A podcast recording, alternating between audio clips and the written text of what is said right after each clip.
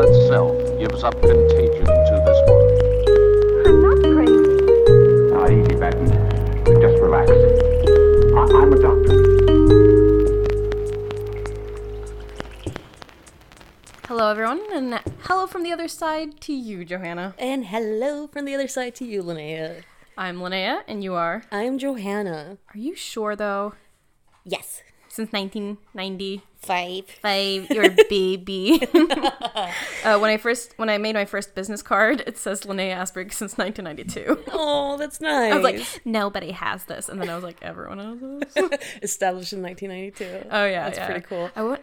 I was probably made. No, I was made. No, I was made it. I was created in 1991. And I was created in 1994, so Yeah, I guess we so got I don't know how us. that works when when you're supposed to write your origins and stuff. yeah, when were you established? I mean, I don't think I need to like decide until it's time to write my like memoir. True. Yeah. True. Um, so today we have one of my weekly dog visits, which you can probably hear by the fact that he's chewing on a bone in the hallway at the moment. He's enjoying it though. He's very very happy. Exactly. And he was whining a lot because we wouldn't give him our full attention, so this thing was the only option. The thing is that we did give him our full attention, but that wasn't enough. True, true. So you have to put something in his mouth. Yeah. And now we get that background sound that's sounding a bit nasty. Yeah. Yeah. At least this is not a cannibal episode. Because then the sound bites would have been on point.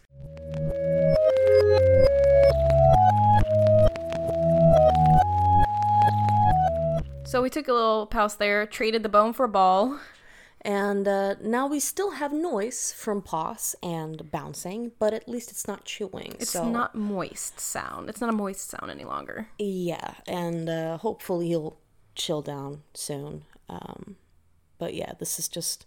Did you just fucking eat, dude? Alltså ursäkta mig. tog det från bordet. Därför jag, jag hade fel på bordet. Sorry about that, guys. So that was our our second interlude. That's my life. Um, let's just get to what we're doing today. How are you doing today, Linnea? I'm doing good. yeah. Yes, I I'm doing good. I want it, it's it's Wednesday. No, it's not. It's Thursday. It's to Thursday. I was- It's Thursday. Yeah. Uh, stuff is happening in my life. I'm doing stuff. I'm not doing stuff. Uh, I'm living. I'm tired. I know. You got a lot on your plate. Yeah, I have very very filled weeks. I have very little downtime at the moment. Why don't you tell us what you what you do for a living? Plug your stuff. Uh, I draw stuff, and then I get paid for it. By by the way, we got to shout out our fabulous friend Jane in the states, who is my employer. Uh, she's also my boss. I think she's my employer. She employs me Yeah. overseas, and she gave us an amazing plug, which gave us so many listens and new far- followers. New So- farts. new farts.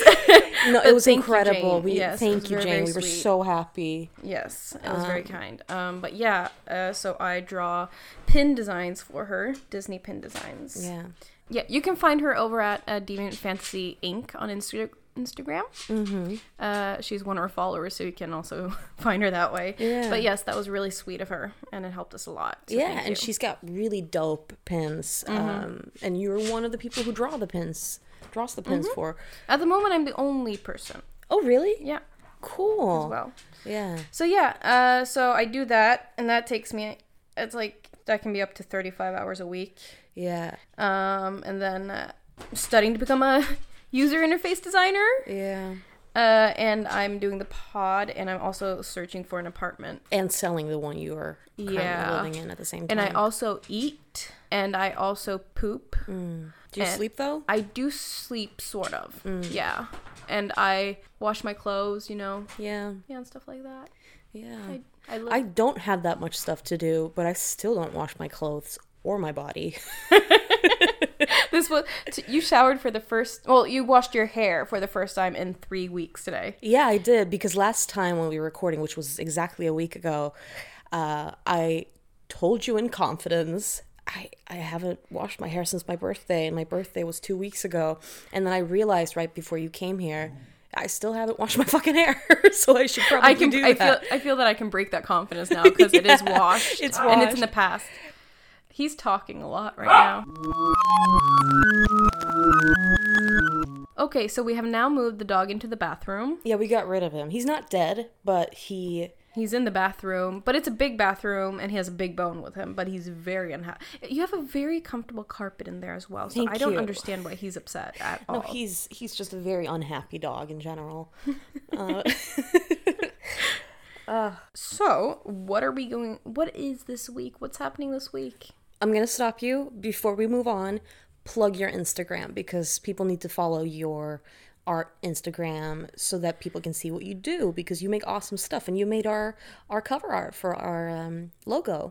Thank you, Johanna. Um, you can find me on uh, Linnea. How do you spell that? That is spelled L Y N N. The little line, Yeah, the underline. the underline thingy, E Y A. Uh, on Instagram. Yeah. And when you see a lot of color and Disney, you've come to the right place. that is it. That's me. Yeah. oh, that's awesome. and your uh, Instagram is. Oh, my Instagram is Mandrakin Hex. Uh, I believe it is I actually. love that both you and I don't have our real names. No, uh, I did for a while, but Mandrakin Hex is kind of my my blog identity and stuff.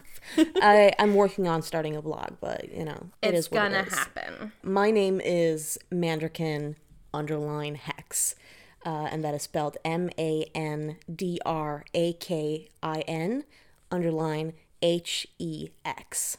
I think I'm in a little bit of a bad mood. Oh wow! Yeah, have you ever seen me in a bad mood? No, I don't think so. I'm very interested. I'm okay. Okay, This is me irritated. kind of empty. yeah, yeah. I'm like a, I'm like a single mother, just like fucking cigarette in hand, eyeliner by my cheeks. Let it play with a cement block. yeah. He can entertain. Shut the fuck up! God, I try and I try and I try. no goddamn gratitude. I'm telling you. Hits little the little flask Yes. with a random mixture of different alcohols. Oh, and also another great um, um, interruption we have in this episode is that yes, my neighbors are still renovating, and uh, They will be doing that for quite some time. we walked past the uh, window the other day. I live on the bottom floor, so we could see in, and yeah, they've ripped everything out, so they would probably be going at it for at least a couple more weeks. So. Congratulations to them. I hope they move into a beautiful home. This is my. This is when I'm cranky. It's also such an, a jealousy. Like, Oh yeah. them. Congratulations, you're fabulous. Also, that they have the amount of money to like just rip out an entire apartment they just bought and just put in new stuff, and that includes kitchen, bathroom, I love. everything. I, I want to see your passive aggressiveness t- toward these neighbors. So you got money? You're moving in here. You got money. I'm your new neighbor. Marble floors, right? Is that is that is that isn't that a little bit tacky? I don't know. I I mean, you should probably keep the class with these old apartments. I mean, they're they're pretty beautiful the way they are, but you know, people with money. You do you. Just bulldoze history. I don't know. I'm gonna go over to my uh, unrenovated apartment because I like history and I like uh, you know keeping the organic. Uh, I don't know what I'm talking about. We need Oh, to stop fuck talking. it. Okay, Uh, we need to get to the point. Today is True Crime Week. Yes, we got there. It's True Crime Week. It is true crime week. That means that we're gonna talk true crime. You're gonna do one case. I'm gonna do one case. You're, I'm gonna go first because mine is brutal. Yours isn't as brutal, but it's still brutal. It's but brutal, It's it's just- And then we have a dog locked into a bathroom, and we gotta get this done. We gotta get it done. Yes. You're wearing your Titanic shirt. Get in the zone. I girl. am in the zone, and I have my I have my very very comfortable bra, which puts my boobs around my navel. awesome. Me too. Um, Yeah. Yeah. Yeah. So uh not not going for the big not going for the expensive bra today, no. Fuck no. But because then then they're like under my then they're you know around here. They're Yeah, around, right around your collarbones. around my collarbone. Yeah, and then they look nice, and that's when the Titanic looks really good. It doesn't look like it's sinking due to my boobs. It looks like it's floating on top of. yeah, it looks like the Titanic when it set sail, and then today it is sinking. yeah, I got it. It's very sad. But okay, we're gonna go to my case um, then. Yeah, got it. So are you are you ready to rock? I'm ready. Let's just do it. Let's do this. Why, Mr. Oliver, you sound like an old man. Well, 52 yesterday. Say you'd had a fine and full life. Okay, so this I really need to put this out there. This is an extremely brutal case. Okay. uh, and I will be going through autopsy reports. So, sort of trigger warning if you, if you guys, it's a really brutal case. So to warn you guys, Yeah. it's act- it's the most violent non-sexual case uh, that I've read. about. Really? Yeah. Wow. Um, and it's actually not at all. Uh, I've been looking around. I've only found one other podcast, and that's the Misconduct podcast on episode 22 that's done it Okay. and there's so little information about this case and i don't understand why Wow. I just do not understand why. So i also don't like cases where there is like zero information about who the victim was. You know when all the information is just about the murder or the incident the crime and then the trial and aftermath and there is very little focus on the person whose life has been stolen and also like um and just stolen away from their loved ones. Yeah. and I wanted to find who uh, the victim was and what her dreams, goals, and accomplishments were because that's who she was or who she is. She isn't a murder victim first and foremost. That's just like the last thing she was. Yeah. Uh, Literally. yeah, literally. Um, you know, first and foremost, she was a human. She was loved, and she had a life, and she had aspirations, and she did kind things and stupid things. And then one day, she just wasn't there anymore. Yeah. Uh, but what's really irritating is that I couldn't find who she was. Really? Yeah, only what happened to her her last days alive, uh, which is really heartbreaking because that's then how media is. That's how she's remembered. She's remembered for how she died. By the public, but I mean, I guess there is. Her parents and her mother has been very vocal about everything, but Yeah. there's still like if you look at. I can't remember a single person right now. no, but every every single case that we've done, we've like always been able to you know talk about the victim and who they were and the media hasn't really cared about who she was. Yeah. Um, so, I'll just get to the case then. Yeah. On July 27th, 1997, on a deserted logging road in Richmond, Virginia, an unsuspecting bystander sub- stumbled across the lonely body of a young woman. She was entirely nude, save for a pair of shredded underwear and an ankle bracelet, and she was laying on her side, face down in a puddle of mud. When the police arrived at the scene and inspected the body, they quickly realized that the young girl hadn't had a quick death but had been severely tortured. Her skin was shredded by deep lacerations and stab wounds all over her entire body. She had been beaten beyond recognition, her throat had been slashed, and her skull was fractured. Jesus Christ. The young woman was 18 year old Stacy Hanna. Hmm. Okay. So a few weeks earlier, this is literally as far back as I can like pretty much go. Yeah. Stacy was just 18 years old when she moved out and relocated from Lynchburg, Tennessee to Richmond, Virginia. Stacy, described by her mother Kathy, was quote too trusting and quote would give would give you the shirt off her back. Stacy hadn't planned on moving, but when helping her friend Dana Vaughn settle into her new city of Richmond, Stacy just fell in love with the city and decided to stay.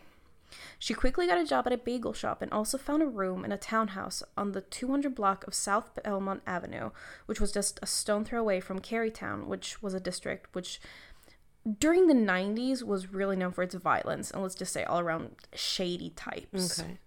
And Stacy Street of Belmont wasn't exactly Rodeo Drive either. Yeah. The street consisted of a long row of dilapidated apartments in need of repair and care, and many of the inhabitants were just well, they were young adults or teenagers who'd recently left home and were quote unquote finding themselves, Yeah. and, and they just shared apartments with a bunch of other people. Yeah, because it was. I guess it was cheap too. Yeah, it was cheap, and I'm assuming that like they only ate noodles Yeah. and like old Chinese food. And really cheap beers. Yeah. And I, I think that this was their way to find belonging and, you know, they were becoming adults Yeah. and freedom. Woo! So, the room Stacy moved into was in a townhouse where two other girls lived. The first one was Kelly Ann Tibbs, who was 19, and then Dana Vaughn, who was the friend that she'd helped move. Uh, and then we have an I'm going to introduce some characters here. Okay. Then we have Tracy Bitner, who was 19 as well. And she was Tibbs's, well, Kelly Ann's. I'm going to do their uh, first names. and she was uh, Kellyanne's like on and off girlfriend, and was a very frequent visitor at this home. She was, I mean, she was practically living there. Yeah. And then there were two other common guests, and they were Demika Winckler, who was 18, and she lived around the corner, and then Stephanie Cole, who was 18, who also lived really nearby. So the girls let Stacy borrow their clothes, and they helped her get on her feet, showing her around and introducing her to new people. They really like took her under their wings. Yeah, embraced her. yeah, embraced there. her Yeah. exactly. And she, Stacy, just really, Stacy quickly became cl- close friends with a pack of girls who welcomed her, yeah, with open arms. Yeah. Uh, and for the first time in her life, Stacy felt like she really belonged and that she fit in somewhere. She felt that she had, she had found her place Yeah. Uh, in the world, and she could just be herself. And the thing is that Stacy is uh, gay, Mm. and all these other girls, except for Dana, were also gay. Oh, okay. Yeah, so she moved into the life that she's always dreamed of, and maybe never And really this is also. Virginia, right? Virginia. Yes. In the 90s. yes. I'm not gonna make big assumptions, but I I'm pretty sure maybe not being being gay is might not be. and she came from Tennessee, exactly, which is worse. I'm assuming. Um, yeah. Uh, just during the '90s, being gay was still taboo. exactly, but especially in the southern. Yeah. Yeah. Because Virginia is the country where it was a southern state, and just right away it became northern. Mm. Okay. So all these girls also had somewhat troubling pasts, coming from broken homes and or just broken families, and somehow these families have been they were just their lives have been torn apart by substance pro- substance problems or abuse or just like plain neglect. Yeah, So Kellyanne, who was she sort of was the natural leader of the group, and she was very charismatic and sweet, and her she had a very inviting personality, uh, which made people just they were drawn to her. Yeah. They wanted to be with her, and Stacy was one of those people.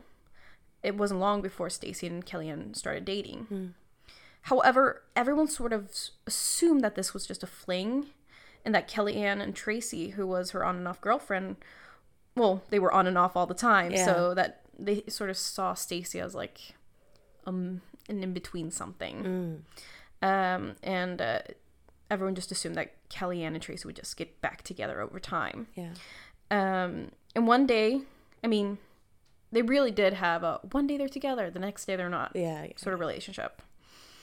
And even Kellyanne might have been having this sort of thought as well, since she wasn't as fully invested or full heartedly in the relationship as Stacy was, because Stacy was madly in love. Uh, and she was just head over heels, whilst Kellyanne was seeing this more as like, yeah, a, a fling. temporary thing. Yeah, a fling or like something fun to pass the time. And I think it, I don't know, this is myself talking, and I think it, there's a big difference between them because Stacy hadn't been openly gay. And Kellyanne Hat was openly gay, so Yeah. she's had maybe more relationships and stuff. And this is Stacy's first Yeah, I was just gonna ask that. Is this her first? Yeah, I'm assuming that because this is where she's getting to like spread her wings and Yeah. stuff and be openly gay. So I think that that affects the situation a lot. That this is her first love, Of course, of Yeah. course. and Stacy was naturally very threatened by Kellyanne and Tracy's relationship. She was very aware of how their relationship worked and that they'd been on and off for some time before Stacy came into the picture. They had a past, Yeah. simply. And in desperation and true, just, you know, teenage mean girl fashion, Stacy began spreading rumors about Kellyanne and Tracy, insinuating to Kellyanne that Tracy had been talking shit about her and, you know, vice versa. Yeah. She would remind them also of, like, the pet peeves they had for each other when they were dating. Well, the thing is that that's probably true. I mean, that's what happens when you are on and off with someone. When you're off, you're gonna talk shit about the person. yeah, absolutely. And yeah, I mean, Stacy did pretty much everything she could to make sure that they just wouldn't get back together. However, this wasn't enough for Kellyanne to stay with Stacy, and Kellyanne, well, she eventually ended it. On July twenty fourth, nineteen eighty seven, Demika, I'm, I don't know if it's Demika or Demika, but Demika sounds right. Mm. Demika, who was one of the friends who lived close by, and Kellyanne had, well, they'd had enough of Stacy and they had a physical altercation with her where they pushed her around a bit and just told her to stop spreading lies about Kellyanne. None of the girls were seriously hurt during the situation, though, luckily. Mm. This naturally left some bad mojo in the group and assured that there was just enough drama to go around. Yeah. And tensions were running really high now in the townhouse, and when personal items started disappearing, things only got worse. since this only started after Stacy moved in. Yeah, yeah, of course. Yeah. So two days later, Kellyanne, Tracy, D'Amica, and Stephanie, who was the fourth frequent frequent friend, were all riding together in Stephanie's 1993 Ford Tempo to a party. On their drive, Kellyanne and D'Amica began telling the others about Stacy and her lies. Kellyanne and Tracy, who'd been greatly affected by the lies and felt like there'd been naturally built a rift between them Yeah. because of these lies. They started talking about well, Stacy during the ride, and they quickly began realizing that they well still cared for each other and that all these rumors were just that they were rumors and lies pretty much. As the girls drove on, more and more started coming out about Stacy, and as they neared the party, it had hit them that they'd all been tricked or lied lied to by Stacy. Yeah. It was during this moment that the women decided, women or girls, I don't know, they're teen, they're late teens. Yeah. they're Early They are women, but they act like Young women. The women decided that they were going to quote kick Stacy's butt for lying. The women believed Stacy quote was interfering in their relationships and had told lies to them. A Chesterfield County detective testified later on a pretrial hearing. Mhm. The women arrived at the party uh, where Stacy and her hometown friend Dana had already arrived. And the group of women then invited the two girls that were there to Marshfield in Chesterfield County to quote hang out. Okay. What's Marshfield? Let me tell you in the next sentence. this was a secluded drinking area or hangout spot for locals. I told you now. Thank you. And this wasn't like an odd thing to do since this was something they did very often. And the two girls thought it sounded like a good idea and piled into the car with the other four girls. And Stephanie then drove them the 15 minute drive to the field. When there, they all exited except for Stacy and Dana, who stayed in the car. Dana hadn't been feeling too well during the night and had taken like some weird or just some medi- medicine that made her feel a bit ill and groggy. Mm. So so they sat in the car together, but eventually Kellyanne returned to the car and said that she could stay with Dana. After Stacy exited the car, Kellyanne told Dana, quote, that they were going to kick Stacy's ass because she'd lied to Kellyanne about Tracy. There's so many girl names here. I'm so sorry if it's yeah, no, no, no. It's cool. And they rhyme Tracy and Stacy. Damn it. Yes. Stacy joined the others then, the other girls who were like on the in the field already. Uh, who were standing just oh I wrote that now who were just standing just a few feet into the field in front of the vehicle, which was parked next to an abandoned building. The moment Stacy joined them, Kellyanne came back from the car, leaving Dana alone in the vehicle. It was in this moment the attack came. Silently, suddenly, and just out of nowhere, Kellyanne and D'Amica began to punch and kick Stacy. Quickly, Tracy and Stephanie joined in with the abuse. Stacy was thrown to the ground, and they all took turns as if it were a game. And they just took turns punching and kicking her when she was laying down. And then someone pulled out a razor bladed box cutter No. which they passed among them. After one girl sliced Stacy, then the next girl would stab her and slice her as well. And as one girl was slicing her, the rest of the girls would kick and punch her. While in the car, a groggy Dana could not see the group, but she heard them start the beating of Stacy. Stephanie returned to the car and turned on the headlights. And this was the moment Dana saw Stacy. Her shirt was saturated and drenched in blood. Dana later testified that it was at this moment D'Amica removed her belt and started to whip Stacy as she lay defenseless on the ground. When tired of this, D'Amica then picked up a cinder block and dropped it on Stacy's head. Jesus fucking Christ. Yeah. The attack, which lasted maybe 10 minutes, left Stacy alive, but she had been slashed and stabbed about 65 times, and well, she had a fractured skull because they dropped a cinder block on her head. She lay on the ground, bleeding profusely and with her skull cracked, and she had starting dropping in and out of consciousness at this point. When the girls had had enough, they returned to the car and drove a couple miles, leaving Stacy alone and battered in the field. During the ride, the women started discussing what they had done and what they were going to do with Stacy now. They all acknowledged that the attack might have gone a bit too far. Maybe. Maybe it Yeah, did. I don't know. bit. I don't know. Huh?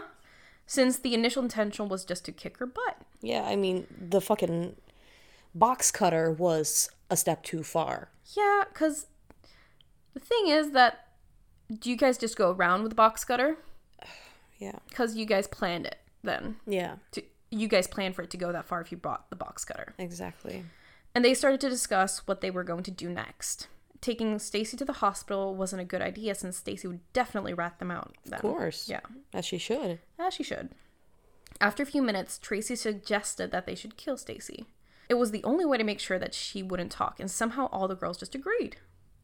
Now, keep in mind that Dana is still sitting in the car, quietly, just sitting there. Uh, the women returned to the scene. Stacy had crawled to a different spot where she now lay bleeding to death. They took a hold of her body and dragged her to the car and then shoved her into the trunk. Right before they closed the trunk, Stacy begged to sit in the front with them. At this, Stephanie replied, "You'd get blood everywhere." Oh no. They drove away a second time, this time with Stacy in the trunk, and Stacy wasn't fucking taking it. Stacy had no intentions of going quietly. She started pounding on the inside of the trunk, yelling and screaming for help, begging them to let her out. She's still got this much fight in her. Yeah. Oh yeah. Wow. The driver of the car, Stephanie, got so fed up with Stacy that she pulled over and jerked open the trunk. She told Stacy to shut up and then took the box cutter and stabbed Stacy's leg. Just before closing the trunk, she spit on her. They pulled onto the road again, and the women decided to take Stacy to a secluded back road where they could get rid of her. Hmm. Stacy didn't give up though. As the car drove away, she continued to fight and beg for help. This time when they stopped, D'Amica got out and opened the trunk. Stacy begged and told her she wouldn't tell anyone what they'd done, or if she could just call her mother and tell her that she loved her. Yeah. D'Amica told her no and to shut up. She then proceeded to rob Stacy of her watch and two rings. Stacy begged for her to just to keep one of the rings, but D'Amica said she wanted all of her jewelry. She shut the trunk and the car drove away again. And the testimony has differed on whether D'Amica took the watch from Stacy here or when they arrived at their final stop. Mm. I just want to put that there out there. The women continued driving and discussed again whether they should just take Stacy to the hospital or not. D'Amica and Tracy were strongly against this, fearing Stacy would report them. It was at this moment Tracy commented that Stacy's quote tongue needed to be cut out. So she couldn't report them. And D'Amica then stated, quote, that Stacy's finger needed to be cut off so she couldn't make a written report. As you can hear, these women are like the sharpest of all tools. Are they are sorry, I know that it doesn't change anything, but are they on drugs? I don't know. Because this sounds like some fucking jacked up Yeah, kind I've- of decision making. I've not read anything about drinking or drugs. Yeah. But most likely, at least there's some drinking. Because they're all so erratic and like And stupid. yeah. They're just fucking stupid. The thing is that, yeah. I don't know. I've just, I haven't read anything. yeah, And about I've it. read several articles. Yeah, gotcha. um, and I haven't read anything about that. Because it feels like a very important thing to comment on. yeah, it does. Yeah. But yeah. I mean, it doesn't make the crime any less horrifying, but it could at least explain some of their, you know, rationale. like none of the girls during testimony ever said, "Uh, "Dude, I was so fucked out of my mind Yeah, or so no. drunk or anything." None of them said that, Yeah, which is true. like a normal excuse or quote unquote normal excuse. Yeah, some people even lie about it. Yes, exactly. Yeah. Okay, so Stephanie finally pulled off to a deserted logging road about 15 miles south of Richmond. They yanked Stacy from the trunk, was still somehow alive, but was bleeding profusely. At this moment, Stephanie either stayed back in the car with Dana or went with the girls for a while and then went back to the car. This was due to her, she had arthritis. Uh, so she wasn't, it's important to note that she wasn't present at the final attack. Uh, they then pulled Stacy to her feet and proceeded down a dark, deserted path until they had been completely swallowed by the darkness, and Dana could no longer see them. Stacy walked on her own until she fell to her knees. After this, the group picked her up and carried her, only to finally then drop her near a muddy puddle. Here, they continued to once again take turns with a box cutter. Kellyanne decided to strip Stacy of her clothes since Stacy had borrowed them from her. Mm. But I'm pretty sure that they were just rags at this Yeah, point anyway. Stacy was turned onto her back and D'Amica stabbed her in the chest several times with a box cutter, but she didn't die. They needed her to die. So D'Amica then shoved and held her face down in the mud while Tracy tried to break Stacy's neck, but it wouldn't break. So Tracy instead tried to slit Stacy's throat, but she couldn't get the box cutter deep enough through. The box cutter sliced Stacy's windpipe, but they didn't cut like a major blood vessel. Yeah. During the entire attack, Stacy had been calling for her mother and begging them to stop, and in response, they shoved mud down her throat. It's also alleged that Kellyanne at some point carved the word liar into Stacy's back. When the attack was over, the women didn't bother to hide Stacy's body. They just left her naked, save for underwear and an ankle bracelet, her shredded body lying there alone, face down in the mud. She was just somebody else's problem now. Yeah. And later, a preliminary autopsy indicated that Stacy was actually alive when they left her. Jesus fucking Yeah. Christ. So we're gonna go into the autopsy now. So, and it's not to bask in gore or anything. It's more to understand how could you do this to a person. Just the extent of what Your Stacy had to endure. Yeah, and callousness. How could you do this? Yeah. So Dr. Marcella Fierro, chief medical examiner, performed the autopsy on Stacy. Dr. Fierro counted a minimum of 65 cuts and stab wounds, including a five and one half inch long, which is 14 centimeters about, uh, one half inch deep cut on her neck, and another cut above that, one straight into the trachea, uh, which is the airway.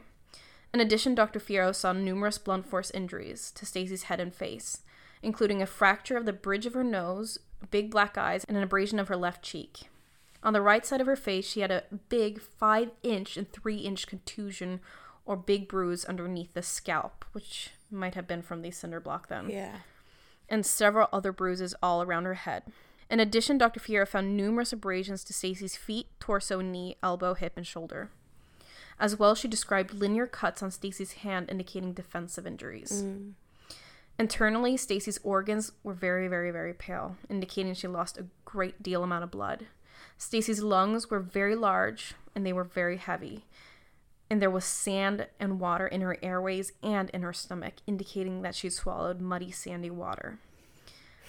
Dr. Fierro concluded that Stacy had died from exsanguination, which is an excessive blood loss Yeah. Uh, due to the cutting wounds and dragging and of drowning. So she drowned, she drowned and died of blood loss. Yeah. 20 minutes later, the girls returned covered in mud and blood to the car where Dana still sat. Kellyanne, however, remained with Stacy for a few more minutes. Once back at the car, Tracy boasted that she'd cut Stacy's throat, stuffed mud in her mouth, and stabbed her, quote, near the heart. And saying, quote, I want your heart, bitch. Give me your heart. Why won't you die? When Kellyanne got back, she said she'd stabbed Stacy with a stick. Good God. Which probably wasn't even hard to get into like an actual already existing Yeah. uh, slash. Yeah. When they were all collected, they drove away, and during this ride, D'Amica threatened them that if any of them reported what had just happened, quote, the same thing could happen to them. The following minutes were filled with laughs and boasts about what they just done. They discussed how difficult it had been to kill Stacy and that Stacy had, quote, put up a good fight. On their way back, they made one more stop before heading home, and this was to dispose of Stacy's bloody torn clothes. Already the next day, the police found Stacy lying where she'd been left, where she'd bled and drowned to death. Yeah. It didn't take long to figure out who'd killed Stacy because the girls, especially Tracy, couldn't shut up about the murder. I mean, the first thing they did after they returned from the murder was to tell another girl, Claire Watson, about what they'd done. She was later charged with having been an accessory after the fact since she didn't immediately call the police. Yeah. Rightfully so. Yeah. Tracy, proud of herself, spoke often and quite loudly about the murder, having proudly said, I cut her throat and it felt good. Tracy's big mouth soon found its way around the neighborhood, and the police easily traced Stacy to Kellyanne and the townhouse. Mm. On Sunday, July 27, 1997, City of Richmond and Chesterfield County police officers went to the Belmont Avenue townhouse to investigate, and soon the ladies found themselves in police custody. Thank God. Thank God. Yeah. Yeah. The girls weren't shy when talking to the police either. And the classy, ever classy D'Amica even wore Stacy's watch during the first police interview. It's so fucking gross, man. And it's also like one of those things that's like, yeah, aren't you fucking edgy? Yeah. Look at you. Aren't you Stone a cool cold. person? Yeah. Yeah, you keep doing that. The whole 90s thing that was like, you know, with the Columbine shooters too and everything. Yeah. Just very much, uh, we were not gonna take shit laying down. From the man. Yeah. Yeah, but this was They're actually just this was an sociopaths. 18 year old child Yeah. you just murder. Because she made up a rumor. Yeah. It was during this interview the police asked why she'd stolen the watch. Her response was a shrug and, quote, I liked it and I wanted it. She continued to tell the police that Stacy had been scared shitless and couldn't do anything to stop her. The police asked her why they'd killed Stacy. She responded, quote, There are times when people need to die, and this was just one of those times. Is it? Is it really? Yeah. During questioning, D'Amica also confessed that she stabbed Stacy in the chest and, quote, tried to push her face in the mud to suffocate her. I don't know who these humans are because they're not humans. The strange or stupid thing is that none of the girls really defended their actions or gave any other motive other than wanting to teach Stacy a lesson. Yeah. They told the police quite plainly what they'd done. They all, however, did admit that the attack had gone out of hand. Really? Once again, really? Yeah. Really? And probably what they mean by that is just that they weren't intending to kill her that night, Yeah, but they were intending to cause her excessive amounts of pain and harm. exactly. But yeah. All the girls' attorneys explained that they believed that their clients never intended to kill anybody and that they were not known to be violent people. For instance, Tracy was a talented basketball player in high school, and D'Amica was a gifted bowler. Oh yeah, so when you're good at sports, you don't have murder in your Is heart. bowling a sport? That is the that is the week's question. Is bowling a sport? uh, Are you gonna call veto on that? I'm gonna call veto on that. yes. So D'Amica, Tracy, Kellyanne, and Stephanie all faced charges in Stacy's murder and were convicted in Chesterfield County Circuit Court. During trial, the judge literally had to ask the jury to not take their sexuality into consideration.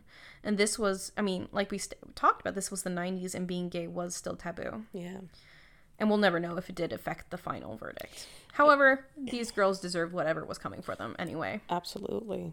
D'Amica's lawyer said that she expressed deep regret for her part in the murder. No, because you were wearing the watch, bitch, during the first interview. You Yeah. do not regret this. Don't fucking In her family, Demi- well, D'Amica's family was said that she was the one who always ran from fights. Yeah. Yeah. Yeah, she's probably really unhappy now because now there's a reality to what happens. There's a consequence. Yeah. So she probably regrets it because she's going to prison. Yeah, of course. And both Kellyanne and Tracy were sentenced to life in prison for first degree murder.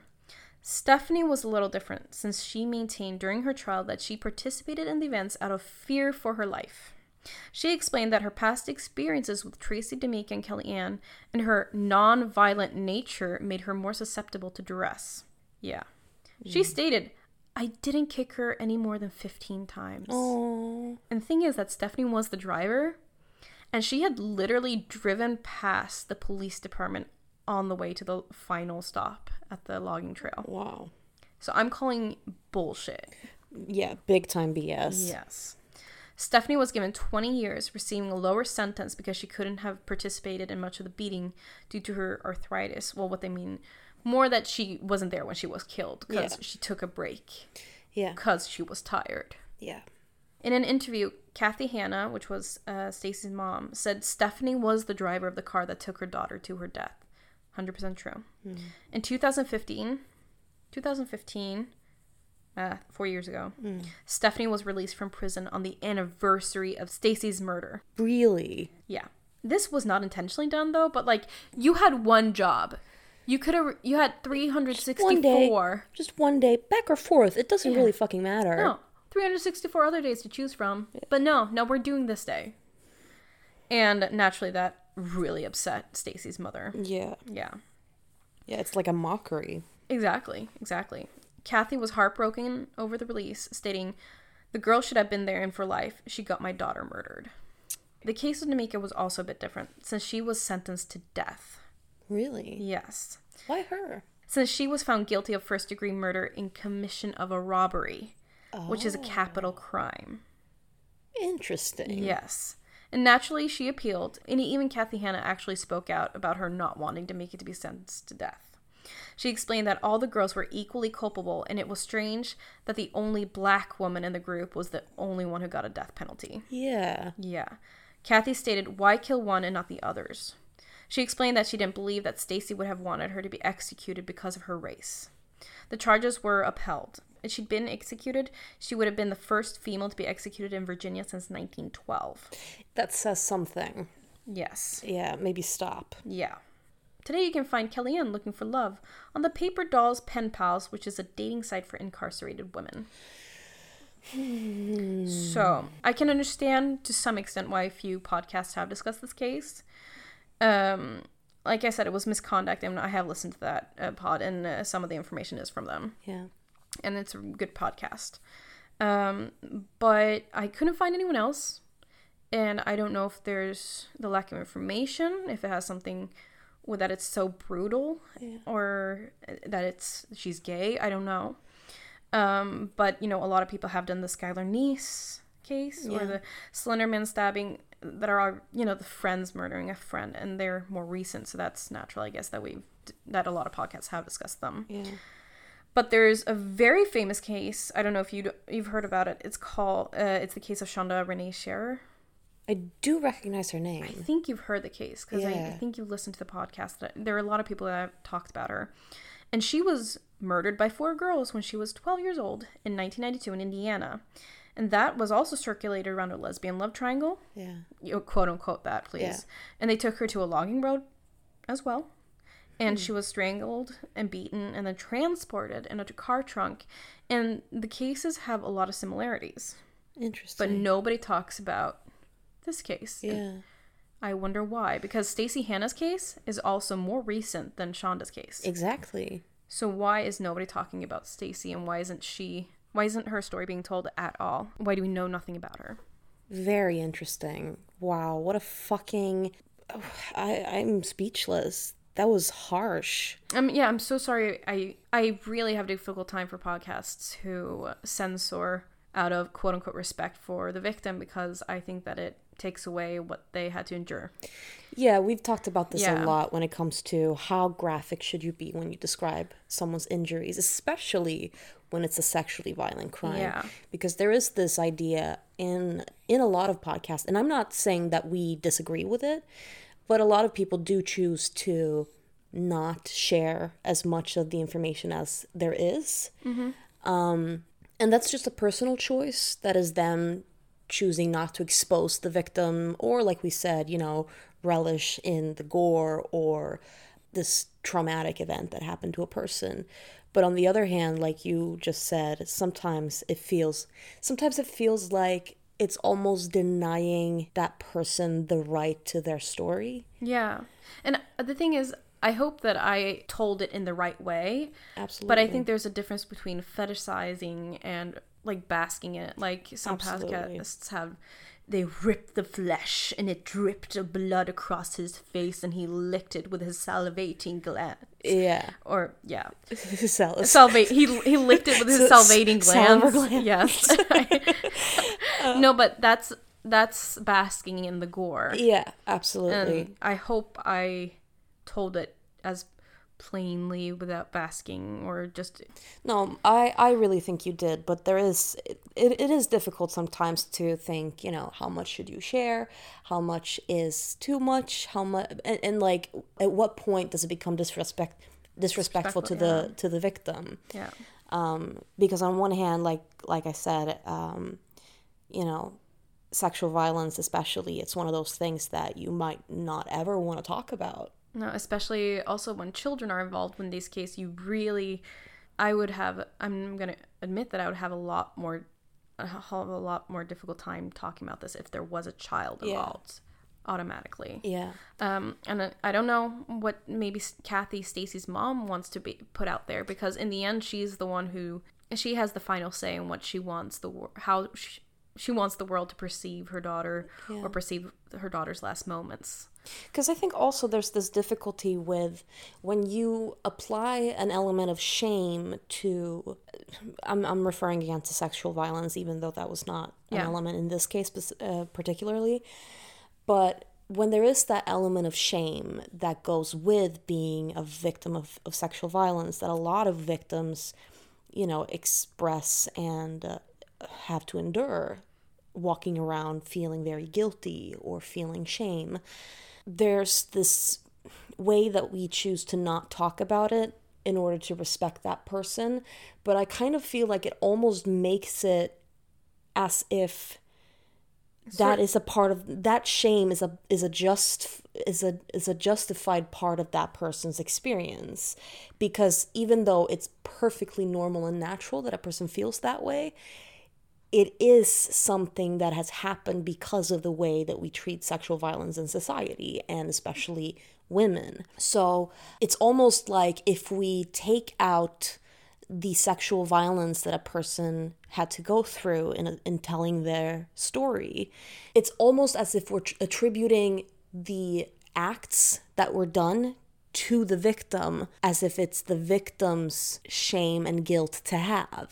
Mm-hmm. You, I Oh, I no, I I entirely understand you. If society, if sexual violence in society didn't go hand in hand with shame, yeah. it's just really. I I understand you. I just can't like myself explain it. It's really but it's because it's this.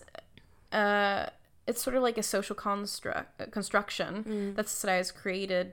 Oh, you should be ashamed, and then you feel shame, and then we're not going to talk about it, and then you feel more shame. It's just this feeding of each other, sort Yeah. of.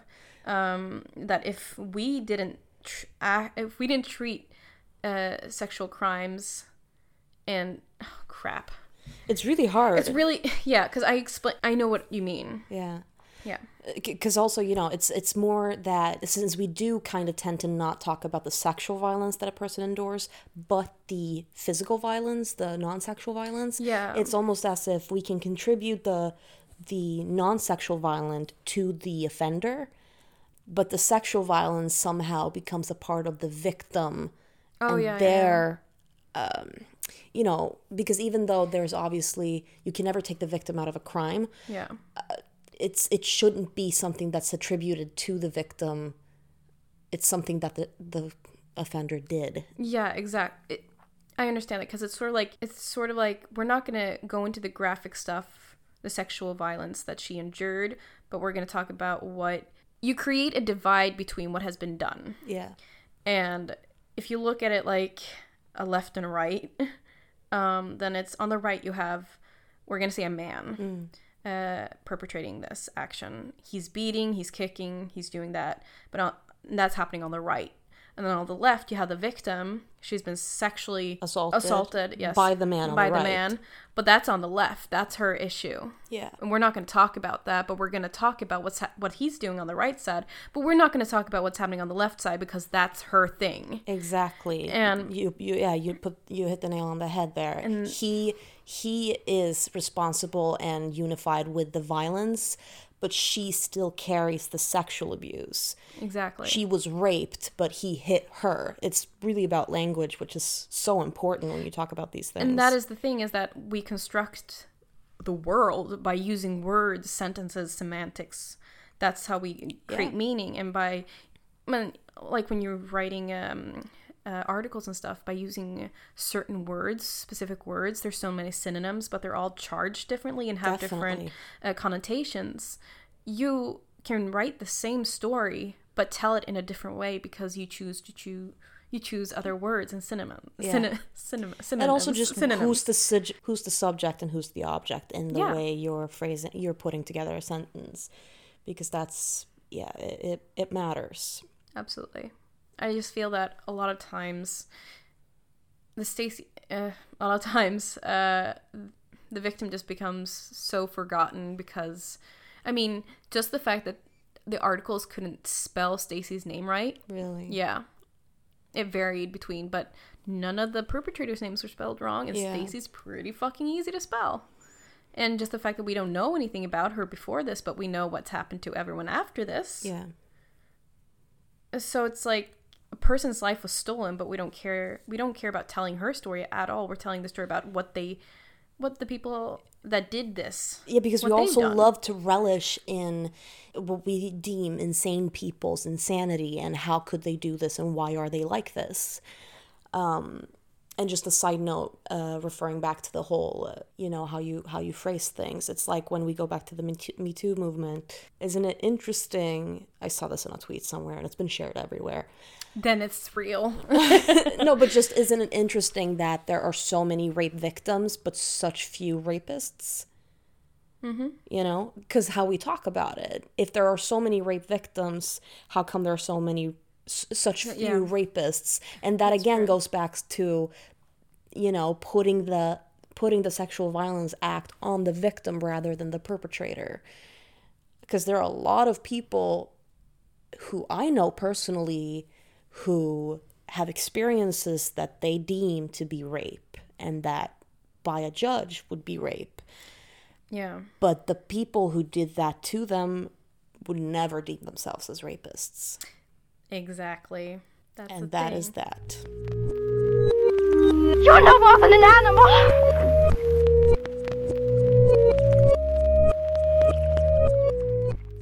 With that said, I think uh, let's move on to my story, I guess. Yeah. Yeah? Yes, please. You ready for that? I mean, do I have a choice? You know I'm ready. And the woofer is uh, cozily sleeping by your side. Yeah, he just he just busted out of the bathroom. He literally opened the door from the bathroom. Okay, so I'm gonna preface this by saying that I have the name Kirsten for the victim in this in the story. I don't know if that is her real name. Where did you find the story? She tells it herself on I Survived. Okay. And there it says that her name is Kirsten M. But in any of the other articles I've read, um, the um, court documents, I couldn't find her name, her actual, like the name of the victim. Mm-hmm. So I don't know if she. It's possible that her name is is a fake one because you know obviously this is awful. But again, she has been telling her story and. I guess this is why I get to have the last one because yes, she does survive. Yeah. It's the podcast I survived, correct? No, no, no, the the TV show I survived. Oh, okay, yeah, okay, okay. and I also saw it on another oh, one. Oh, no. I, su- yeah, I was thinking, I think it's called Survivor, the podcast. Oh yeah. I think that I am I am Survivor. I think it's called. Oh, yeah, that's a really good. Po- okay, so I survived. Yes. Yeah. Yeah. All right. It is May 23rd of 2003. Kirsten is 19 years old and has just finished her freshman year at the University of Delaware. She's studying apparel design and having the time of her life. Truly the college experience that so many young Americans dream of. And today is their last day of classes before summer. So, in true college fashion, there's a house party to celebrate making it through the first year. Now, Kristen's a little bit nervous about the summer ahead because she hasn't managed to find a job yet. So, when she has a job interview scheduled for the morning after, she's quite hesitant to go with her friends to the party since she wants to wake up fresh and, and you know, nail the job interview. But of course, her friends really want her to come, so she agrees and gets ready to go to the party just for a little bit. As she arrives to the party, she has one beer, and like 30 minutes later, she wants to go back to her dorm. She's not really feeling it, and of course, wants to focus on preparing for the interview. So she leaves the party and calls her friend Colette, who's still getting ready at their dorm. And like most of the women I know, Kirsten is strategic regarding her heading home. So she asks Colette if they could maybe meet at Burger King, which is pretty much like halfway from the party and halfway from the campus that they live. And um, then her friends can walk her home before heading to the party themselves. Colette agrees, of course, and Kristen starts walking in the direction of the Burger King. When she arrives, Colette has not yet showed up, so Kristen sits down outside on the curb to wait for to wait for her friend. She's not really worried because there's plenty of people out and it's not super late yet. It's approaching midnight and the street she's on is is very lit because there's, you know, there's Burger King right there and Yeah, everything. and around that time, it's prime time. you know. Exactly. And this is a college uh, area. Yeah. So there's lots of students out. So she's just hanging out there. So it's a little bit after midnight when a black sedan pulls up next to her. Uh, and she looks at the driver, and it's this white man in what she assumes to be in his 20s. He's got really long hair, like past his shoulders, from what she can see, which wasn't that common for dudes in 2003. It shouldn't be common at all. Why? No, because I think if you have good hair, but I have a feeling he does not have good hair. um, I'm seeing like I'm seeing like his hair is fine. get over it. you know, this is a dire yet splendid era for pop punk. So, you know, rock dudes have more of Uh, that yeah. spiky, like Linkin Park dudes. He's wearing a white t shirt and she thinks that he looks kind of dodgy. Like, she describes him as kind of grungy looking, It's because of the goddamn hair. probably. So, this weirdo holds out a pair of handcuffs and says, If I give you a $100, will you put these on? Obviously, Kirsten is immediately uncomfortable. So she ignores the guy. She doesn't really want to get into conversation with him. She gets up off of the curb and starts walking away from him. But that's when he grabs her arm and pulls her into the car in what seems like one second. She's terrified and completely unable to move or even think because she's so shocked. Yeah. He's now got her in the passenger seat and he's holding a gun to her back while he forces her to bend over and put her head between her knees so she's hidden from anyone passing the car. Mm-hmm. Straight away, he handcuffs her hands behind her back and wraps duct tape over her eyes. He also puts handcuffs on her feet so that she can't run and she can't pull her legs apart, kick him, for example, and tells her that he has a gun and don't move and don't make a sound. This is no problem because Kristen is so in shock that she doesn't even know how to begin to do anything about the situation. As the man is driving off with her next to him, he rests his gun on her back and continues to make threats. So she's terrified. So all Kirsten can think to do is to just like try to feel where the car is going. Uh, now remember, she can't see anything. She's got duct tape over her eyes. So she's just trying to figure out where she's going based on how how long it takes them to go from turn to turn and where those turns go. Kind of just trying to navigate based on feeling. But her brain is so scattered from the terror of it all that she has no success in getting an idea of their location. Now he starts asking her what her name is. Like he's almost trying to like make casual conversation with a gun to her back. Mm, yeah. She gives him a fake name. And when he asks her how old she is, she says 17. Now she's 19, Yeah. but she's thinking that if he believes that she's a minor, then maybe he won't be, you know, sexually approaching her, which is just really heartbreaking to think of uh, to think about Yeah, that you're thinking in those. Yeah. that you have to be that strategic. yeah. Um, he's like trying to talk to her casually while she's just sitting folded over with tape over her eyes and he asks her what kind of music she likes. So she says a name of a radio station and he turns it on. This is a special type of human. do you not recognize this at all? No, because I I haven't seen that many I Survive stories. yeah. I know that i've heard i think i've heard about this story on at least one other podcast too but I, anyway i'll keep going mm-hmm. Um, so now in her head she starts counting the songs and estimates like their duration in order to calculate sort of how long they're in the car Yeah. Kirsten doesn't know, but at this time she's approaching Elkton, Maryland, which is eight miles. That's almost 13 kilometers away from campus. That's definitely far enough away from her campus in any direction, really, for her to be lost if she manages to get free.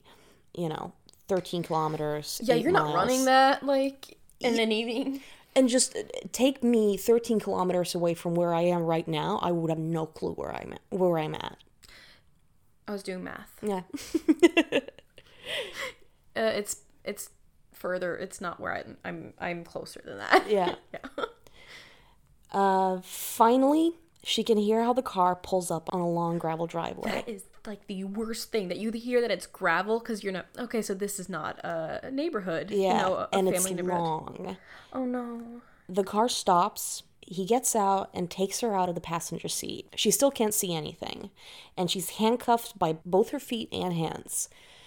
But she's using every sense that she can to figure out every detail of where she is and where she's going. So she's feeling things, she's smelling things, she's listening. Mm-hmm. Now he leads her into a house, and she can tell that they're going down steps within the house into a basement because she grew up in a house with that exact type of unfinished basement. And she can hear like how the steps sound because it's hollow. Yeah, and just usually basements have a certain smell as well. Exactly. automatically a little bit. Earthy. Yeah. Yeah. And now it starts to get real gross. Um, in the basement, he sits her down and starts kissing her, touching her, and pinching her. Huh? she's certain that there's at least one large dog around because she can hear paws on the floor move uh, above Yeah. them and i'm assuming she can smell it too which obviously makes this even more menacing because she doesn't know you know what this dog is like Yeah. and now the guy gets up and she can hear how he takes out and rips open a condom No. and then he puts it on No. No. No. No. No. Yeah. no.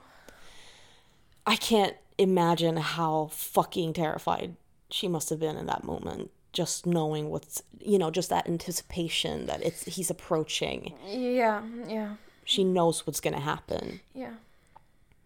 all she can think of is to endure it because she's thinking to herself if he does this that there's nothing worse than can come that can come after. If he just gets this done then it's all going to be over. And so he sexually assaults her. The way that she phrases it, it in the in her interview because keep in mind she does survive.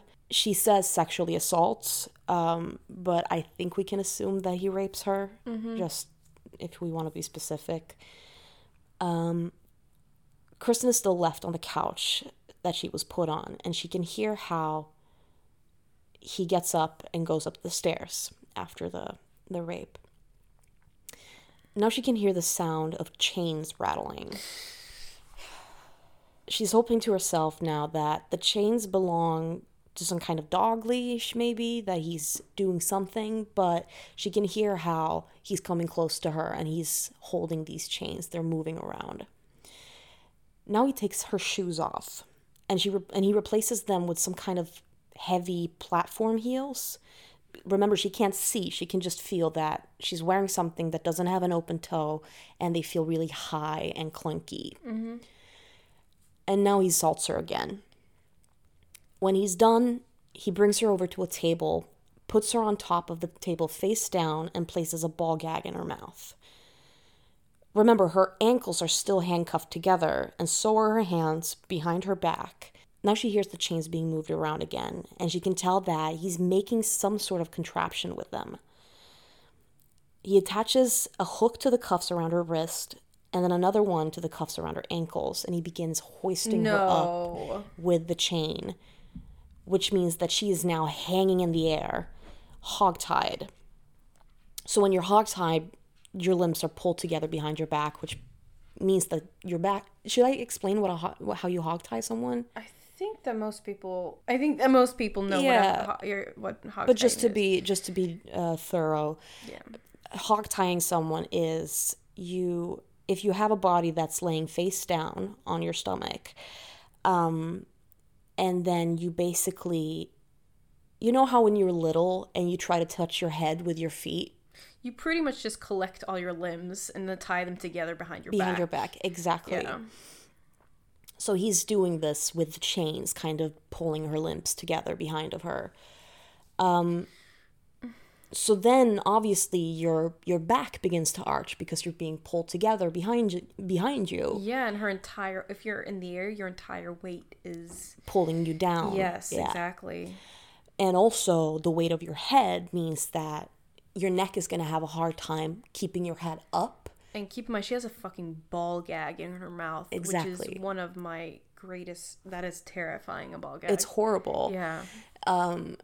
so so when she's hanging in the air she has to kind of like strain her neck in order to kind of shove her her head back high enough so that her windpipes get cleared Yeah. because if you think about it if you're hanging and your the weight of your he- head is hanging down and your body's being pushed back up like this I'm, I'm demonstrating Yes. you guys can see then the it's almost like your collarbones are choking you Yeah, because you can literally you the thing is when you have your arms over your head, yeah you constrict your breathing way. Exactly. Your airway. Yeah. I actually tried just standing up and like leaning forward in like a, a yoga stance Yeah. with my hands clasped behind my back and then letting my ha- head hang free, just like leaning forward. And it's fucking really hard to breathe. And just like imagining that my entire body weight was also pulling me down from my arms. and you're pro- like hyperventilating and you're, you're having a oh my god And this you is got a ball gag. worst i cannot believe this i cannot believe that she survives Keep that in mind. yes keep that in mind. And she tells the story. And that's what's most amazing, I think. So the ball gag he put in her mouth obviously isn't helping her either. yeah As she's trying to pull her head up enough to breathe, he forces her head down and tells her to tell him, yes, master, With when a- he orders her around. with a ball gag Yeah. how is she supposed to do that I guess it's, it's just like a part of his fucking control fantasy, I guess, you know? To add to this, he starts choking her as well. and some I've, I read in some of the articles that he was strangling her with the chains as well, but she doesn't share any of that information in yeah. the interview. So I've mainly taken the truth from the way that she tells the story Yeah. because this is her story to Yeah, tell. exactly. Yeah, exactly. Um and as he's choking her, she can hear how he's masturbating. Yeah, and now she's starting to get that. Are you okay? Oh, it's And now, can, and now she can hear that. And now she's getting that death angst. She starts thinking about her family, and the emotional pain is just so overwhelming because she can picture them grieving her now. This image just fuels her fight or flight, and she knows now that she cannot let him win. But she's getting weaker, and it's difficult to breathe. It's really difficult to breathe. And at this time, Kirsten has been hung up by these chains and sexually assaulted for more than two hours Are you se- What? and her lungs are giving in. As soon as her head drops, as she's passing out from the lack of air, he lets go of the chains and she lands on the hard table underneath. She immediately gasps for air and he removes the ball gag from her mouth, most likely freaking out that he might be killing her. Yeah. He takes the chains off too and changes her shoes back into her old ones. He gets Kirsten up on her feet and he now drags her up the steps and outside to the car again. At this moment, she's certain that she's going to be killed. He has now removed the handcuffs and replaced them with duct tape around her wrists and ankles. They're in they're back in the car and they're driving. He keeps telling her, and I fucking hate this so much, that he's sorry and that she shouldn't tell anyone. And just the fact that he's asking her to say, to, you know, he's ask, he's asking her for forgiveness is such like a testament to how wrong you know that this is. I hate it so fucking much, man. yeah, it's oh, he's he's such an embarrassment to hu- just human existence. He's just oh, I cannot talk. I'm not gonna be quiet now. You you tell the amazing story. oh, At some point, he slows the car down and pushes her out of it while it's still moving. of course, cause yeah, you can't stop it. You asked Jack. He just, you know, he doesn't want to be seen with her. He wants to get the fuck out of Yeah. there. She doesn't know it yet, but she's finally free. The man has dumped her on the sidewalk six blocks away from Kristen's dorm. Now it's approaching 5 a.m., which is a wonky time of day on a Saturday morning. Is she still bound Yes. and eyes and everything? Okay. Yeah. Maybe someone's coming home, leaving an leaving an after party, or maybe someone is going for their morning walk. But it's still like a dodgy time. Yeah. Kirsten listens for the car, and she can hear how he's getting out of there, how he, you know, drives off. Mm-hmm. She waits until he's gone, and she starts screaming for help, but no one hears her. She manages to get the tape off of her wrists, and then rips the rest off, just you know, mm-hmm. as quickly as she can. And this is the first time that she's been able to see in five hours. She throws the tape on the ground, takes her shoes off, and starts lagging it towards her dorm. As she's running, she realizes that she doesn't have any of her valuables on her no phone, no keys, no ID.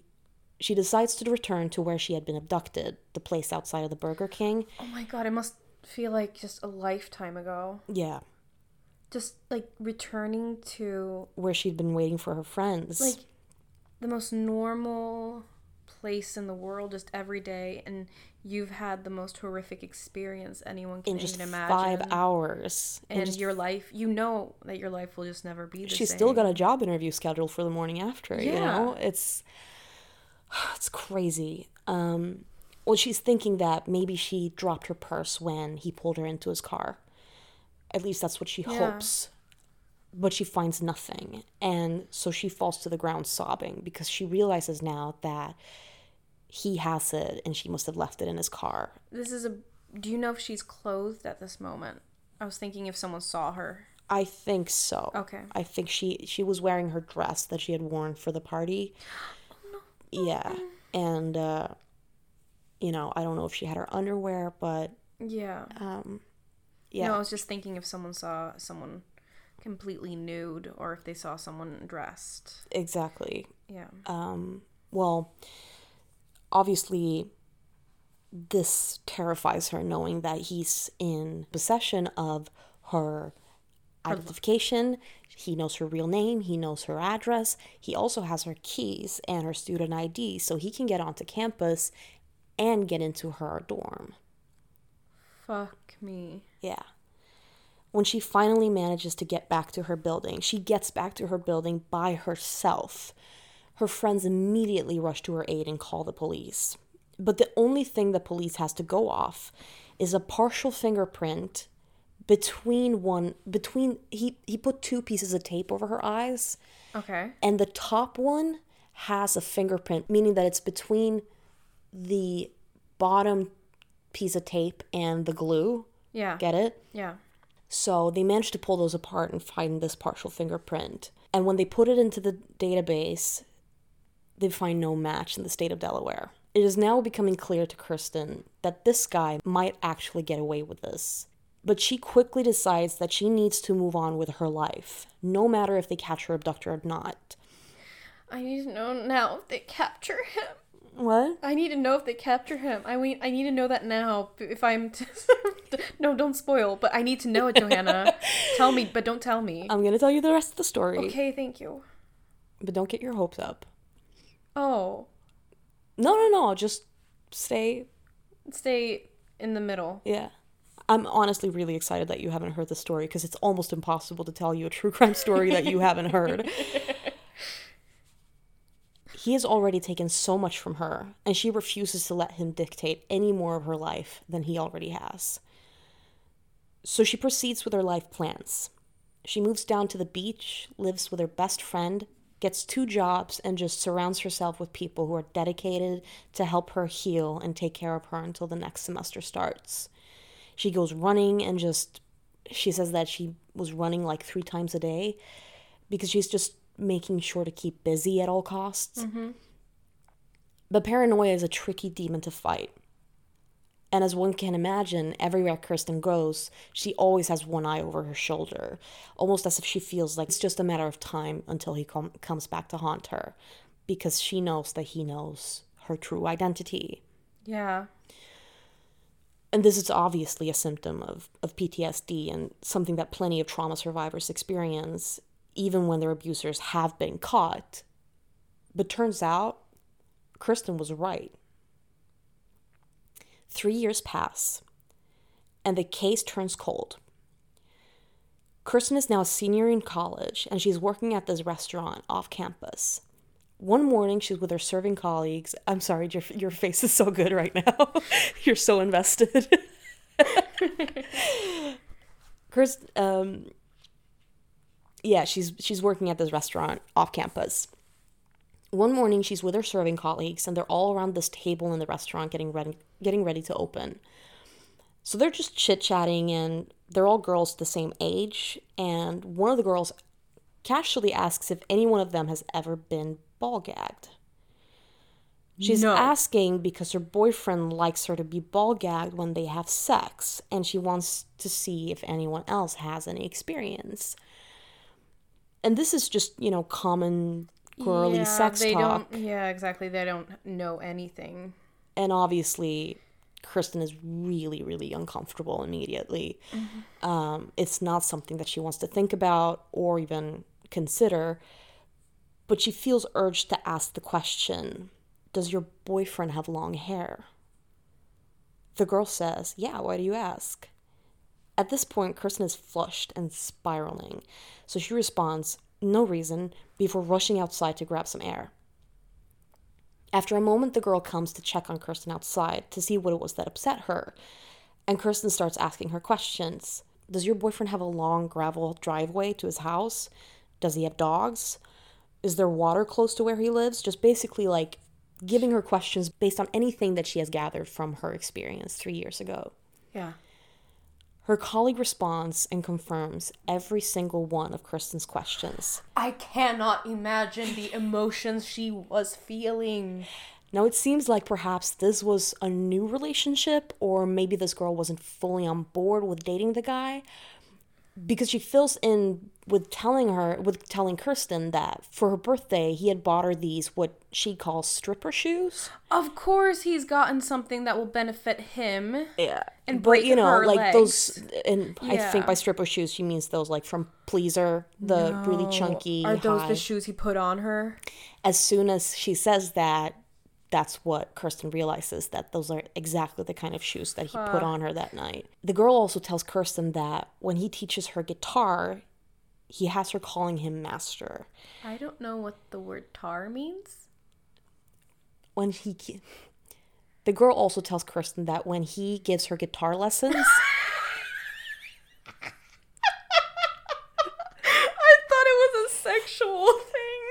When he teaches her the tar, I just felt so innocent. I was like, is tar, is that what the kids are doing these days? okay, guitar. Okay, so, so sorry. yeah, no, it's fine. she wants him to call her master, basically, which is obviously the last nail in that coffin needed to stay fully shut. Kristen now is certain that this has to be him, and she tells this to her colleague, who seems oddly unshocked. And to Kirsten's surprise, when she asks if maybe this friend can go to the police for her, she says yes which kind of gives me a feeling that she might have already felt that something was kind of off with her boyfriend Yeah. because she's so immediately like, fuck yeah, I'll go to the cops for you. Yeah. And now it all comes crashing down. Kristen receives a phone call from the police department saying that they've apprehended a man by the name of Ernie Carletti. And his Ernie? finger. His name is Ernie? I know, I know, I felt the same thing. Isn't that a Sesame Street character? Yeah. Bernie and Ernie. Ernie. I don't. and his fingerprints are matched to that found on the duct tape. Ernie is 33 years old, and at the time, he's the guitarist of power metal band Iced Earth. Have you ever heard of them? No. I definitely have. Uh, you have? yeah, but What is happening? Where are we? um, Iced Earth is this. It's a power metal band. Like they.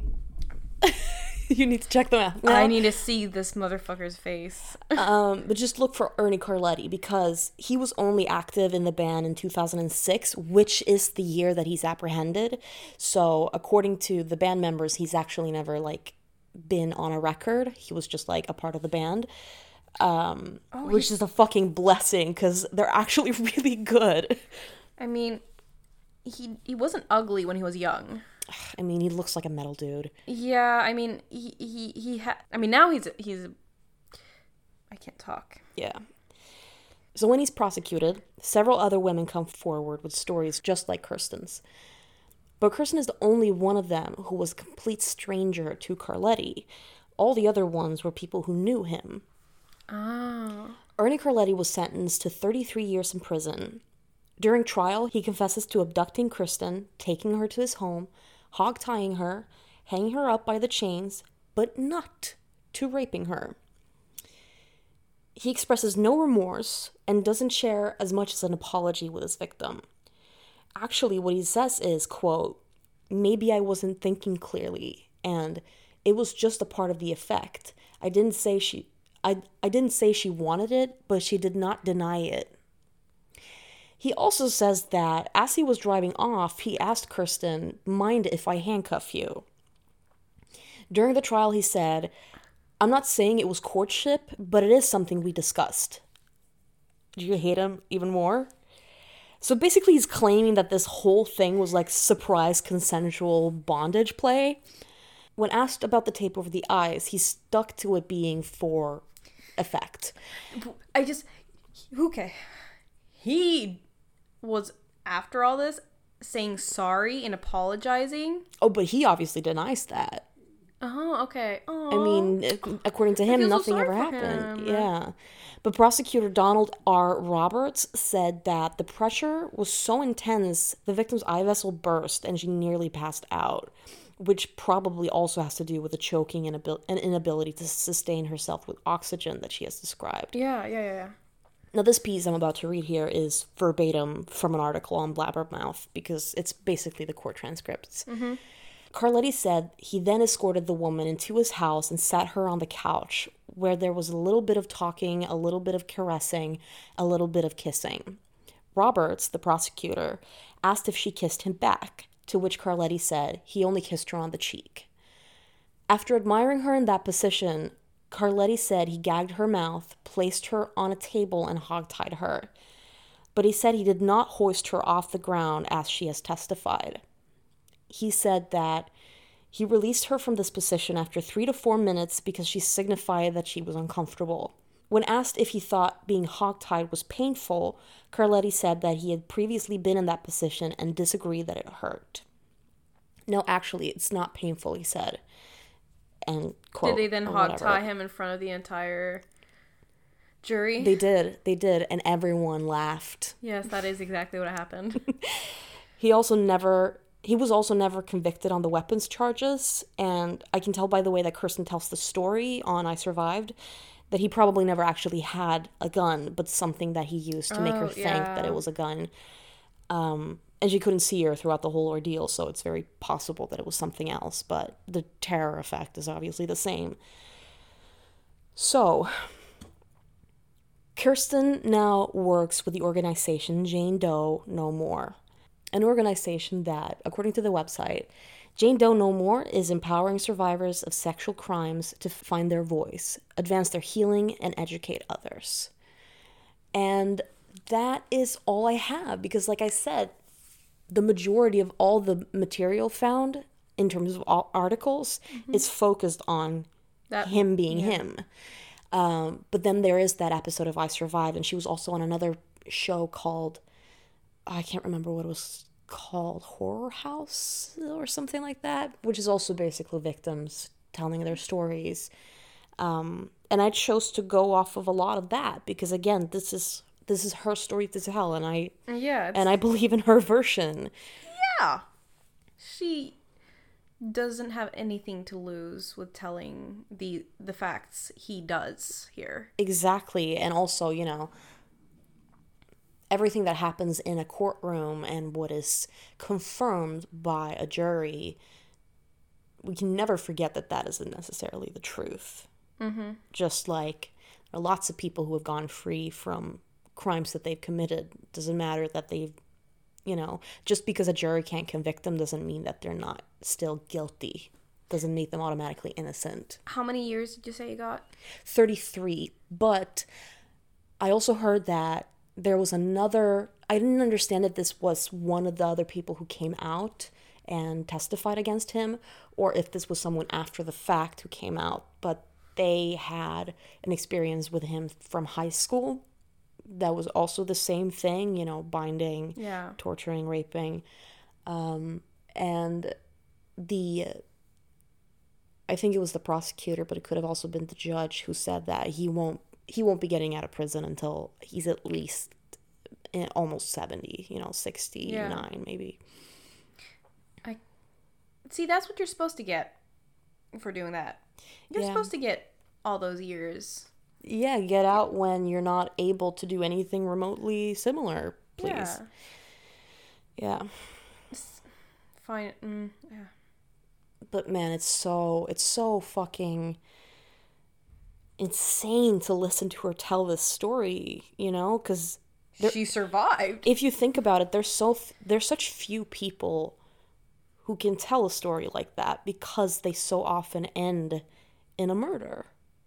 Well, we don't know. We don't know, but but the people who choose to talk about it, Yeah. it's very it's very likely that a lot of people don't want to.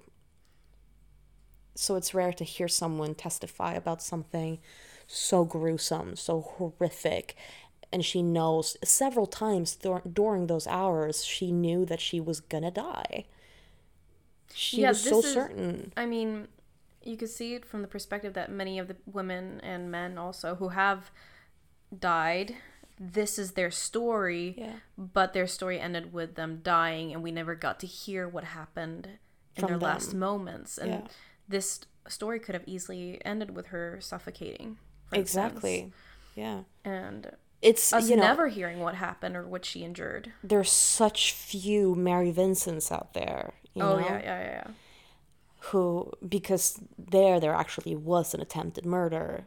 Here he just he practic yeah he was that story is still one of the top most insane yeah, survival stories there are absolutely. yeah Yeah, but it wasn't it wasn't a light one, but it is a blessing that she survived and she managed to work through it and, and she's doing good things now as yeah, well. and supporting other victims. yeah and you told it very well Thank you. you saw my eyes bulging i was very excited so into i it. I was into the story and i was mad That is such a victory for me. you took me did you the did, roller coaster did you like that I said don't get your hopes up, knowing that he does get convicted? Yeah, that was really mean. Because you said it with like a smile. I was like, "What does she? Is she? What? What? What she mean? What does she mean?"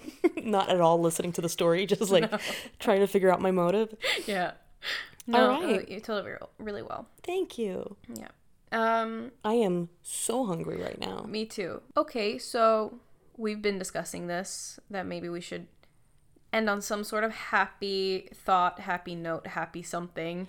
Yeah. But we wanted to make it our own somehow. So, hi. Hi. yeah, it's difficult because um, we don't want to make any kind of resolutions.